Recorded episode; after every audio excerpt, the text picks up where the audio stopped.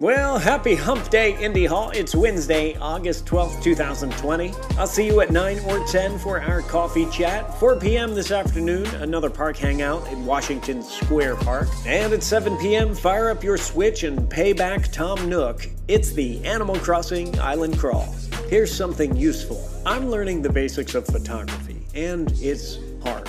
It's reminded me that admitting that I don't know something and being open to learning is exhilarating. So don't be afraid to, or it's okay to be afraid to learn some shit, but do it anyway. It's worth it. And now, here's the sound of a cat snoring into a microphone.